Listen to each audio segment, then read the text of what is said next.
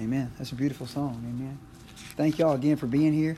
Um, so there's a mother that was away all weekend at a business conference, and during a break, she decided to call home collect. Y'all remember collect calls?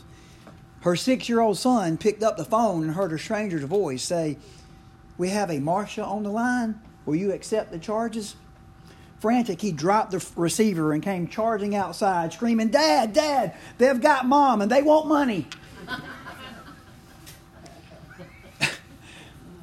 she, bless, her, bless his heart. I saw a card the other day where Brooke, well, well, little Brooke says this Dear mom, thank you so much for being my mom. If I had a different mom, I would punch her in the face and go find you. I love that one. I don't know why. The punch in the face. I just like that one. And then there was one where I saw where Joyce prayed, Dear God, thank you for the baby brother, but what I prayed for was a puppy. I don't know about you, but there's something special about home, isn't it? About family, mothers and fathers, and sons and daughters, even little puppies. Y'all know about ours. Bless his heart. He's doing better, by the way. He's, he's not he's not had an accident in the house in a while, so he's he's doing better.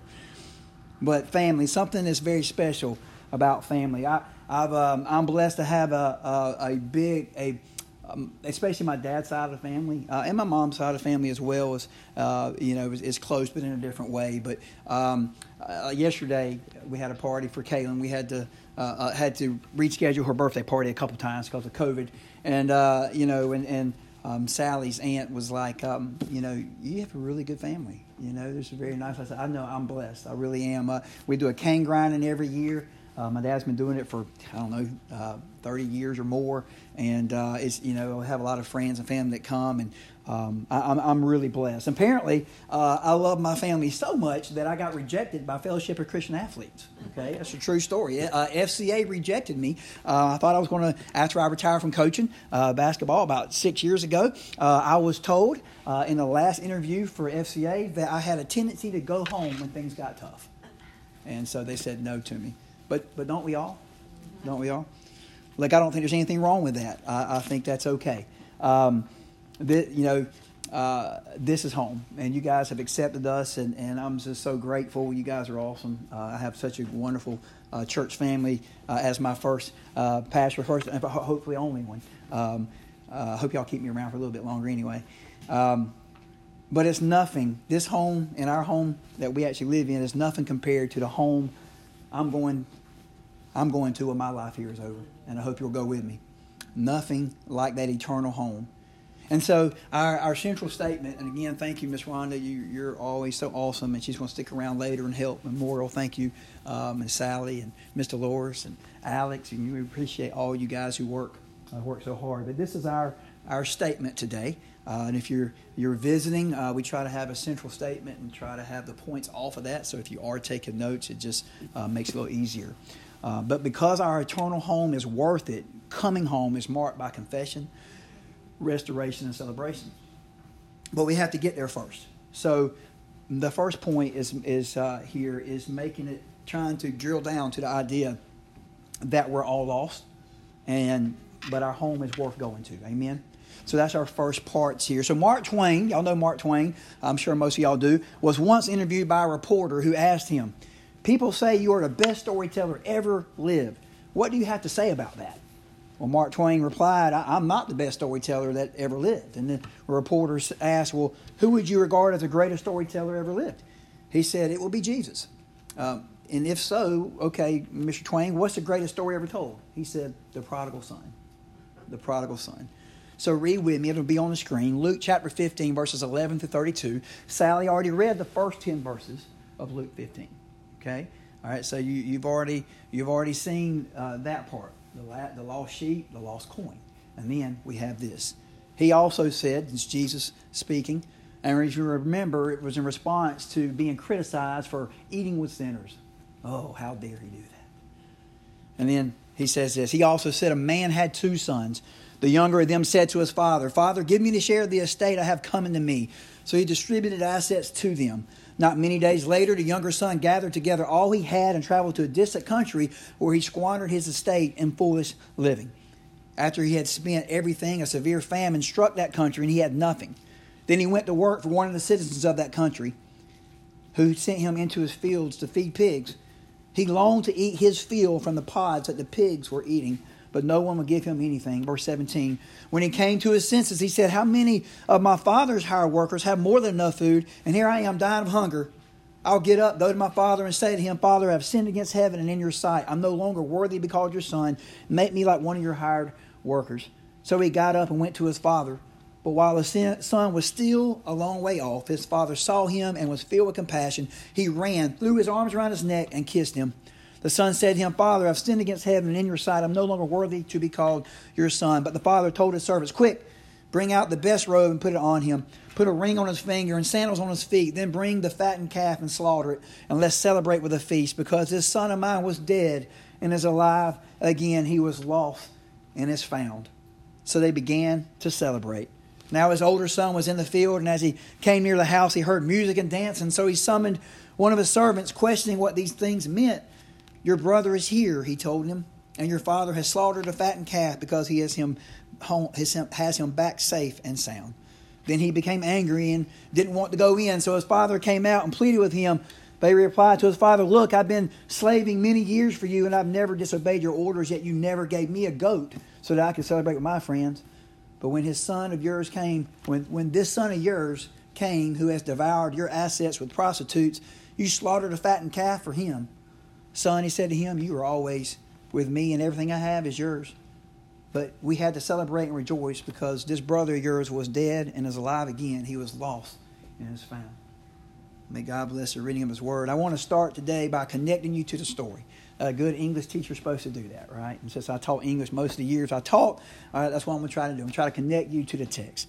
A little background here. This is the last of three stories, and I mentioned it earlier, that tells that Jesus tells after Pharisees accuse him of eating with sinners. We had the lost sheep, we had the lost coin, and we have the lost son. And I think that we can all, if we're really honest with ourselves this morning. We can say we've been those things in our lives. Amen. We've been those things in our lives. As the great hymn goes, we once were lost, but now are found, was blind, but now we see. See, some of you are lost now, and, and some of you know it, while some of you don't even realize it. Or maybe you don't want to admit it, but that's another sermon for another day. See, I was lost. I was lost, and Jesus found me. He chased me. He chased me in a bar, right, uh, while I was drinking. He chased me there and said, What are you doing? I still love you. I still want you. Right, give your life to me. See, I was lost and I'm found. I believe if we opened up the, the time here, we could probably go another hour listening to people tell their stories about being lost and now found. Amen. And it might be something we good to do from time to time. So before we look at this idea of the eternal home being worth going home to, I wanted to make the point that we all at one point in our lives went astray. We are all at one time in our lives the lost sheep, the lost coin, and the lost son every single one of us. But um, I remember when I first left home and I was in college, and, and that was kind of tough. I, I was my senior year of college, and I lived about a, uh, a block from BSU, and that wasn't, it was okay. You know, it wasn't too bad because I was still kind of close to home. And then my first year t- uh, teaching, I was in Alabama, which is a, a, while away, which is, you know, five, six hours away. But the good thing was my sister and her husband lived in Mobile and I lived in Bay Minette, which was 30 minutes away. So I was like, I was still close to home. In fact, I went every Friday. I went to their, I went to their apartment, a one bedroom apartment, Mobile, and I, I slept on the couch uh, Friday night, Saturday night, and I came back Sunday. And occasionally I would go to, I would come back home and see see family here, but I really wasn't away. But then, whew, my second year teaching in Brunswick, Georgia, whew, bless me, Lord, that was tough. That was tough. It was a tough year, and that was really the first time being away, really being away from home. Um, uh, I messed my knee up, had to have surgery. I actually had a lady from a church that put me in her house to help take care of me um, during that because I didn't really have family around. So that was tough. So being away, being away was tough. And, and I know I got to say this. I want to clear. I want to kind of give a side note here as we go into deeper into this message that maybe some of you were raised in tough homes and rough homes and hard homes, uh, maybe even abusive homes. And I just want to say I'm sorry that you had to experience that. And I want you to see something different today than what you may have experienced. That our Heavenly Father is worth coming home to. Amen? All right, and so because our eternal home is worth it, coming home is marked by confession, re- restoration, and celebration. Our eternal home is worth it because our Heavenly Father is there, because He's there. We call this story the parable of the lost son, parable of the prodigal son, but it could also be called the parable of the loving father, could it not? Right? Uh, for it emphasizes the graciousness of the father more than the sinfulness of the son. Our father is a good, good father, one that we earthly fathers can emulate. And, and by the way, fathers, let me preach to you for a second, although it might not be Father's Day. Uh, be careful how you treat your children. For research shows that this will have the most impact on how your children view our Heavenly Father how you treat, not, not the mom, not the father, how the father treats the children. Here's the deal about our Heavenly Father He's holy. Amen. He's righteous. He's perfect. He's sinless. He's Almighty God and is worthy to be praised. But He's also loving. He's a loving God. We, we, you know, I don't know about you, but I wouldn't want to go home if, if I knew that every time I went home I'd be berated you know, that I'd be getting on to. I'd be, you know, complained at and, man, Patrick, why aren't you doing this? And you're doing this wrong and doing that wrong. I don't think I like to do, that very much, you know. I w- I wouldn't want to go home very often. And, and I mentioned this before to you all in, in a couple sermons, but I honestly, you know, uh, think that some of the reasons why, uh, one of the main reasons why we, I was somewhat successful as a basketball coach was that my guys played hard for me because they knew I loved them, ultimately. You know that was that was the uh, the main thing. They knew uh, that that I can trust Coach Murphy because he cares about me. See John three sixteen, y'all know it, right? Some of y'all can quote it. For God loved the world in this way: He gave His one and only Son, so that everyone who believes in Him will not perish but have eternal life, everlasting life. Amen. See, He loved you. Yes, Jesus loves you. This I know. Anybody want to sing the rest of it? For the Bible tells us so, right? But but here here's the here's where the rubber meets the road. Do you believe it? See, you, you, you sing it, we sing it. You've heard John 3.16. You saw the man at the football game with the, you know, with it tattooed over his chest, was painted on his chest, chest there. But do you believe it? Do you really believe that a holy and righteous and sinless God loves you? That he made his, a wretch his treasure, like the song said. He made a wretch like me his treasure whew, I, am not worth that. I'm not worth that. But to Jesus, I was. To God, I was. He loved you in spite of yourself. And y'all know this is one of my favorite verses. It might be my favorite verse. You probably heard me preach it 50 times already in three years. Romans 5 8.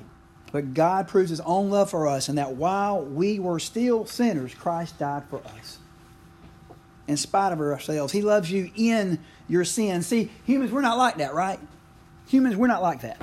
All right? We humans, we, we tend to love others after after we see that they're worthy of our love. Right? Isn't that how we do it? Okay? Some of y'all, oh, Brother Patrick, I don't know, man. I loved him at first sight. Boys, I loved her at first sight. She was hot. Okay? And I loved her at first sight. Yeah, but you had to see her first. All right? You still had to see him. You still making my point. Okay? All right? You still had to see it first. And see, uh, we, we ours, is, you know, a lot of times our love is, is conditional. You know, if you do this, I'll love you. If you don't do that, I won't love you. You know, it, it's conditional. But He loved you and me when we were completely and entirely unlovable. See, I got to say that again. Uh, we were completely and entirely unlovable. And He loved us anyway. Amen? What an amazing love. See, He's a Father you want to return home to see, uh, not, not one you intentionally stay away from. And what's more, you can be comfortable in your own skin because God loves you just as you are. You don't have to clean up first.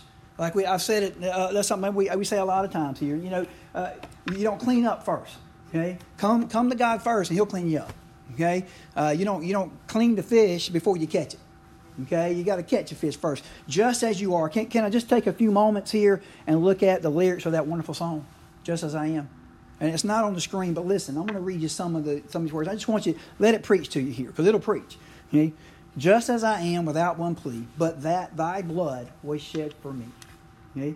And nothing that we have that we can bring, right, Brother Tommy? Nothing that we can, all we bring is sinfulness. That's all we bring. We don't bring nothing to the table. Okay? We bring nothing to the table but our sinful selves. Right? Jesus' blood was shed for us. So when he sees you, he sees Jesus. If you've given your life to Jesus, you have accepted what Jesus did on the cross for you, God sees that. He sees you. He sees, I mean, he sees you, but he sees Jesus it, it, it before you. Okay, standing before you, covering you with his blood. Amen? And then skipping down that song, to thee whose blood can cleanse each spot. Every single spot. There's not a sin that here that, that he can't he can't forgive. You know, we can get into some technical stuff on the Holy Spirit, but, but for, for our purpose today, even the hidden and uh, even those sins, hidden, even the sins that no one else knows about, unknown to anybody else, guess what? He cleanses each spot. He doesn't leave. He doesn't leave a stain. He does some perfect cleaning there. Amen. Just as I am, though tossed about with many a conflict, many a doubt, fightings and fears within without. Can y'all relate? Can you relate to that struggle? My life is tough. Life is hard, and, and, and I don't want I'm not going to preach you a prosperity gospel today. Give your life to Christ, and it's probably going to be harder. It will. Life is tough. Right? I, I'm not saying everything's going to be just, you know, sunshine and roses if you give yourself to Christ, but you will have an eternal home in heaven, and you will have joy every moment you have the Holy Spirit. Amen. Listen, listen to what else it says. Just as I am poor, wretched, blind, sight, riches, healing of the mind, yea, all I need in thee to find. O Lamb of God, I come, I come. Anybody here poor, wretched, blind? He's talking to you. He's talking to me. And he goes on to say, Thou wilt receive, wilt welcome, pardon, cleanse, relieve, because thy promise I believe. He goes on to say, Thy love unknown have broken every barrier down, now to be thine, yea, thine alone. O Lamb of God, I come, I come. I remember when Jesus died on the cross, what happened to the, the to the curtain in the temple? We read about that last night in, in our uh, in our family time. It was torn in two, symbolizing that the barrier between man and God, between humans and God, has been broken. Right? You can come to Him, straight to Him, through Jesus Christ. Just as I am of that free love, the breadth, length, depth, and height to prove, here for a season, then above. The Lamb of God, I come, I come. Amen. Stop trying to clean yourself off and make yourself right with God. It leads to a dead end. You'll never be able to do that. Guess what? You don't have to. He's already made the way for you. Let me give you a few examples from our passage today. All right, in Luke 15, verse 12 says, The younger of them said to his father, Father, give me the share of the estate I have coming to me. So he distributed the assets to them. Now, all right, it was perfectly legal for the younger son to ask for a share of the estate. Okay? It just wasn't really accepted socially. Okay? Um, and, and he could even sell it, but it was certainly not a very loving thing to do on his part. He was basically saying, um, I wish you were dead. Because it was something because it was what he would get when when the dad died. Okay? I mean it's okay, it was legal, all right? Um, but not a very loving thing to do. And notice that the son walked away with a lot of money he didn't do anything to earn. He didn't do anything to earn that money. All right? It was only because his father was generous. His father was generous. Think about our Heavenly Father. The Father gave it to him. Verse 17, when he came to his senses, when he was with the pigs, how many, he said, How many of my father's hired workers have more than enough food? I'm dying of hunger. He realizes that his father had richly provided for the family all along. What was he thinking? He even took care of the servants. See, if the boy had thought only uh, all about himself, his hunger, his homesickness, his loneliness, he would have despaired. But his painful circumstances helped him to see his father in a new way and it brought him hope. His father was so good to servants, maybe he would at least be willing to forgive a son. And then look in verse 20. So he got up, went to his father, but while the son was still a long way off, his father saw him, was filled with compassion. He ran, threw his arms around his neck, and kissed him. My favorite part. I don't know about y'all. I love that part because this indicates what? The father was looking for. The father was looking for his son. He didn't give up hope for his son returning home. And just like the shepherd left the 99 to find the one sheep, and the lady searching all over for that one coin, same thing here. See, in the ancient East, a little background for you, um, old men didn't run. Okay? Not in the ancient East. That would, that, that, wouldn't have been, that would have been frowned upon as well. You're not supposed to run. All right? He didn't care about that, did he? All right? He ran the meeting. Why? One obvious reason was that his love for him and the desire to show that love. And I, I kept writing on the side of my notes here scandalous, scandalous love. The scandalous love he has for us. See, he embraced his son. He fell on his neck and he kissed him in all his filth, Brother Patrick. Remember, he was just in a bunch of pig, pig slop. Did that stop the father from following him and hugging and loving him? No, it did not. In all his rags, filthy rags, yes. In all his haggard, shattered wretchedness, Yes. And notice that he interrupts his son's prepared speech. I like this part too. He says, The son, verse 21, 22, the son said to him, Father, I sinned against heaven in your sight. We'll talk about that in a minute, but stay with me. I'm no longer worthy to be called your son. But the father told his servants, Quick, bring out the best robe and put it on him. Put a ring on his finger and sandals on his feet. He, he, he interrupted them. Hey, hey, come on, quick, get, bring the stuff. Bring the stuff, we're going to party. All right, we're partying here. And then, verse 22 to 24, the father told his servants, Quick, bring out the best robe, put it on him put a ring on his finger and sandals on his feet, then bring the fattened calf and slaughter it, and let's celebrate with a feast, because a son of mine was dead and is alive again. He was lost and is found. So they begin to celebrate.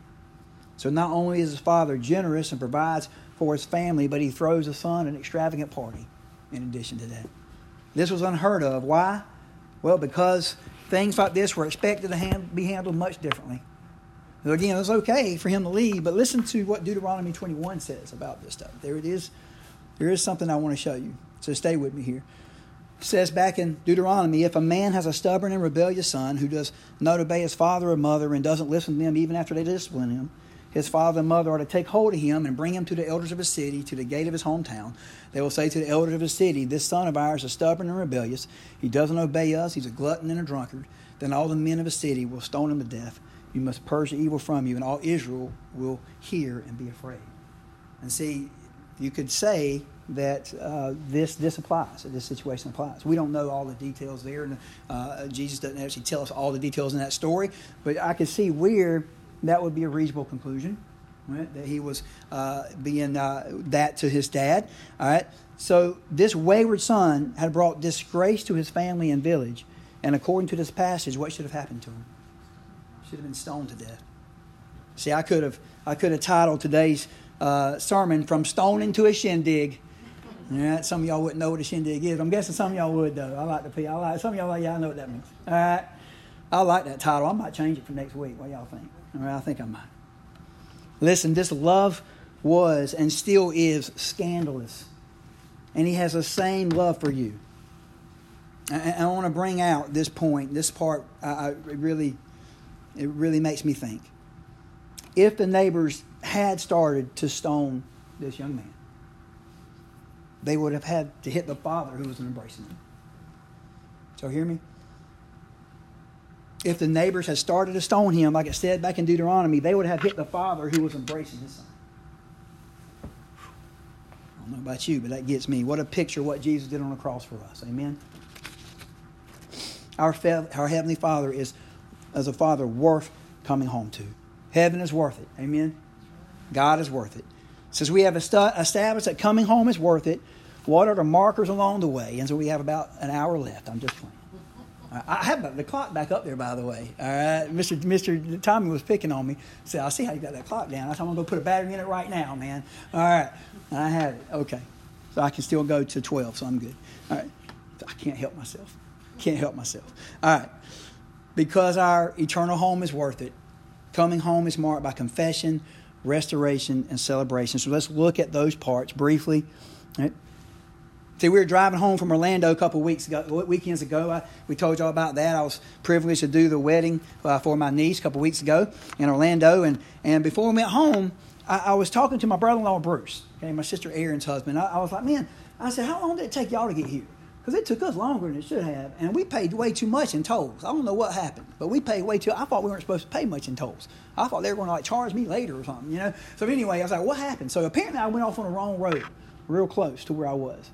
That was specifically toll road. wasn't wasn't the turnpike, but it was something off that. I don't even remember getting off. I was following Google. All right, trust. Oh, not Google. Um, Apple Maps. Oh, okay, Apple, tell me where to go. I'm going right. But bro, my brother-in-law said, "Pastor, don't do that. Watch the signs instead." Watch the signs instead on the road. Okay? Watch the signs and do what they tell you to do, and you'll be fine. I was tempted now. I was driving because my phone map was telling me one direction, Tyler. You know, it was telling me to go that way. I was like, oh no, man. I was, uh, it was late at night, and I was like, oh, man, I don't know if I should follow that or not. You know, and I said, know, I'm going to do what my, my brother in law said look for the signs on the road. I did, and guess what? I didn't pay anything in tolls, and we got home a lot quicker. Right? See, signs are important. Has anyone ever seen Bruce Almighty? Anybody ever seen that movie? Yes, okay, seen Bruce Almighty, uh, and, and he's going down the road towards the end of the movie. Okay, and, and uh, he's he's saying, God, would you just give me a sign Why don't you just give me a sign, God? Give me a sign, give me guidance, and, and you know, and, and the signs keep popping up like caution ahead, um, you know, stop, different things. You know, he just kept moving on, uh, and then he runs into a truck carrying. Oh, actually, see a truck carrying stop signs, and he still keeps going, and has an accident. Right. See the, these signs that we're going to talk about today will show us how to get home, and then what happens when we get there. So, what is the how? confession. Look in verse 21. The son said to him, Father, I have sinned against heaven and in your sight. I'm no longer worthy to be called your son. And he said he's going to do that. He said, I'm going to go home. Like my father, I'm going to go to my father. I'm going to tell him I'm sorry. See, the son had to admit that he had messed up. And this is where something that seems so easy is so hard in reality because of our pride. Because of our pride. We don't ever want to um, admit we messed up especially men. Amen, row me. All right, we don't want to we don't want to uh, admit it because we're hard headed, and maybe you are are that hard headed person. I don't know. I can tell you, uh, 26 years of teaching, that I've seen students mess up, and they still will say they didn't. And I saw them on eyes. Okay, I know we have teachers in the house. I guarantee it. Last year when I was a dean, uh, I had videos of kids doing wrong. I, there's one time, I'm not going to tell you the whole thing. Let's just say I had a video. I said, okay, tell me what happened, sir, son. Yeah. He said, I said, okay, I have the video. You want to watch the video? All right. Watch the video. Showed him the video, and then he still denied it. I said, that's you, right? That's you. That's you in the flesh. Okay, you did that. and he still didn't admit it. Okay, see, we have to admit that we are a sinner. The old vacation Bible school, A, B, and C admit that we're a sinner. Uh, Romans 3:10 as it's written there's no one righteous not even one. Romans 3:23 for all have sinned and fall short of the glory of God. See in that same Bruce Almighty scene there's a part and I watched it the other day uh, or when I was preparing this this message I watched it and it made me cry. He he screams out to God. He says the only one around here not doing their job is you. See, we have to stop blaming and start taking blame. But, uh, but let, me, let me also clarify God's not afraid of your honesty. He's a big God, He can handle it. You know, he's got big bridges on, basically. Y'all ever heard that expression? He can handle it. Okay? I didn't think I'd ever say that in church. But anyway, um, he can handle it. He can handle your honesty. You don't believe it? Look in Job. Job was very honest. Right? You know, I, I, I'm struggling. Right? uh, Elijah, right? David in the Psalms. We did uh, uh, many of those Psalms about a year or so ago, right? We're very, very honest with God. So it's okay. He can handle it. You can be honest to God, but confess your need for Him. See, unfortunately, we have a lot more Pharisees than tax collectors. Yeah. Whew, what do I mean? What do you mean, Brother Patrick? What do you mean, Coach? Luke 18, verses 10 through 13. Let me tell you another story that he said. See, two men went up to the temple to pray, one a Pharisee and the other a tax collector. It's one of my favorites. The Pharisee was standing and praying like this about himself Oh God, I thank you, I'm not like other people. I'm not greedy, unrighteous. I'm not an adulterer, or even like this old tax collector right over here. Oh, I fast twice a week. I give a tenth of everything I got. I go to church every Sunday uh, and Wednesday. I added that part. Okay, you got me. I think you understand. It goes with it. But the tax collector, standing far off, would not even raise his eyes to heaven, but kept striking his chest and saying, God, have mercy on me, a sinner. And if you are a Christian today, that's, that's the attitude, by the way, that you come. I'm a sinner. I admit I need Jesus. And if you're a Christian who needs your relationship restored, which, by the way, that's exactly what it is. See, the son never stopped being the son, did he? You use this illustration, you can't lose your salvation. First John 1 9 through 10 says, If we, this is as Christians, if we confess our sins, he is faithful and righteous to forgive us our sins and to cleanse us from all unrighteousness. If we say we have not sinned, we make him a liar and his word is not in us. Right? So confess. As a Christian, you should probably do this pretty regularly, not just one time a day. Every time that you can, every time you notice you do that you've sinned, confess it. See, confession is one of the road markers leading you back home. But what happens when we get there? Will we face condemnation, blame, guilt? You see the central statement Does anyone like to restore old vehicles or houses in here? I'm just curious. Any, anybody, any restores in here? You like that? There's something cool about that, right? I have a uh, my friend used to do that. Used to take houses and restore them. There's something cool about taking something that's kind of beaten, beaten down and battered and you know and dilapidated, and yet restoring it and it looks so nice and shiny. There's something really cool about that, right? Um, anybody like old cars? Old vehicles. All right. Oh yeah, there you go. All right. So I, I, like old vehicles too. My dad has one as well. But I just this is just a little bit. I could have found more, but for the sake of time, I thought I would keep y'all you know not as long. But uh, just listen to some of the examples of right now some some classic cars uh, that's been restored and the going price. There was a you know a Honda from '64 to '70. I'm not going to tell you the, the, whole name because I don't think that's the point. But it's old Honda car, uh, sixteen hundred dollars $1,600 then, and it's up to $38,500 now. Okay, that's a lot of difference. Okay, um, or a Volkswagen from 1980 to 1991 from $9,500 to $36,000 now. Okay, or you got the Lexus from 2011, 2012 cost you $350,000, which is a lot. Okay, a lot more than I can do for sure. And now though it's 582,000. You know, uh, 2005, 6, Ford GT from $150,000 to $395,000. And then a Jaguar uh, from 48 to 54, 1948 1954, uh, $3,945 and now 144,000. So restoring, that's some really some really cool things. I think I like I like that type of stuff. But what's the price on a restored person? So you can't you can't put a tag on that. Amen. Some of you are. Some in, in this church is. You're one of those, right? You're one of those restored people. Number two, restoration. Look in verse 22. The father told his servants, Quick, bring out the best robe and put it on him. Put a ring on his finger, sandals on his feet. So let me look at those parts real quick, okay? Let's look at the robe. All right, the robe.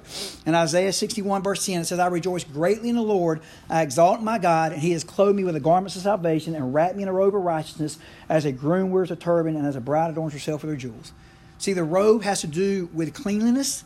It went on someone after he had been washed, and it also stands for honor. Stands for honor, uh, honor and cleanliness. This same guy who was swimming in a bunch of pig slop, honor, cleanliness. The ring, what does the ring stand for? The ring stands for authority. Okay, the ring stands for authority. You're my son. You're still my heir. You're still my son.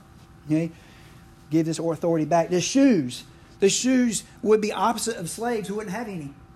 Right? At least you'd have shoes. And don't forget about the steak. Sorry, I had to add that. Come on now. Come on, everybody here likes a little steak. All right? Slaughtered a calf. you know what I'm saying? Okay. All right. I don't know, prime rib or ribeye or sirloin or something, right? That brother, brother Tyler back there. Woo, I, I'm getting excited right now. Y'all, we go ahead and have that. See, he was being fully restored. Fully restored. That's the point. See, none of the four things that were brought to the repentant, pro, repentant prodigal were necessities. None of them. Uh, he could have just said, All right, man, good to have you back. Good to have you back. Tyler, man, you're my son. Give me a hug. Nope. He went over that, he went above that. See, they, they were all meant to honor the son and make him know he was loved, he was special. You're my child. He did much more than meet his needs. And, remember what we read earlier today. Had the boy been dealt with according to the law, there would have been a funeral, not a feast. There would have been a stoning, not a shindig. What a beautiful illustration of what we read earlier in Psalm 103, where it says, He has not dealt with us as our sins deserve or repaid us according to our iniquities. For as high as the heavens are above the earth, so great is his faithful love toward those who fear him. As far as the east is from the west, so far as he removed our transgressions from us. As a father has compassion on his children, so the Lord has compassion on those who fear him, for he knows that we are made of, remembering that we are dust. Once Abraham Lincoln was asked how he was going to treat the rebellious Southerners when they had finally been defeated and had returned to the Union of the United States. The questionnaire expected that Lincoln would take a dire vengeance, but he answered, I will treat them as if they had never been away. Hmm. Powerful wouldn't it be great to come home to a father like that? When you give your life to Christ, you've been restored. Humanity and God were at enmity when sin entered the world, but Jesus made a way where there was no way. Amen? And that's not all you get whenever you come home. Almost done. Because our eternal home is worth it. Coming home is marked by confession, restoration, and celebration. I'm not going to sing um, Kool and the Gang today. All right, but I thought about it. Okay, celebrate. Okay, all right. I'll, I'll sing some of it. All right. Some of my favorite memories of family gatherings have been celebrations and and dancing. Uh, you know, I can. We still have pictures of, um, and the girls weren't even born then, but our cousins who are now in their 30s when they were little, and we're just out dancing. You know, we're just out in, you know, in the yard dancing. And I remember our cousin, my cousin Amanda's uh, wedding. I went to Tampa, went to Tampa for the wedding, and and man, it was we had such a blast. Okay, like basically the whole family was dancing. We, you know, and, and, you know, I can, I might can cut a rug a little bit, but, but I have my, my aunt Brenda and Uncle Bob. They can go now. They can, they can, they can dance for real dance. But you know, it was just so much fun. And we did that psalm at, at Bethany's wedding a couple weeks ago. But celebration, look at it again, verse 23, 24. Then bring the fattened calf and slaughter it. Let's celebrate with a feast. The son of mine was dead and is alive. He's lost and he's found. So they began to celebrate. And we should do the same.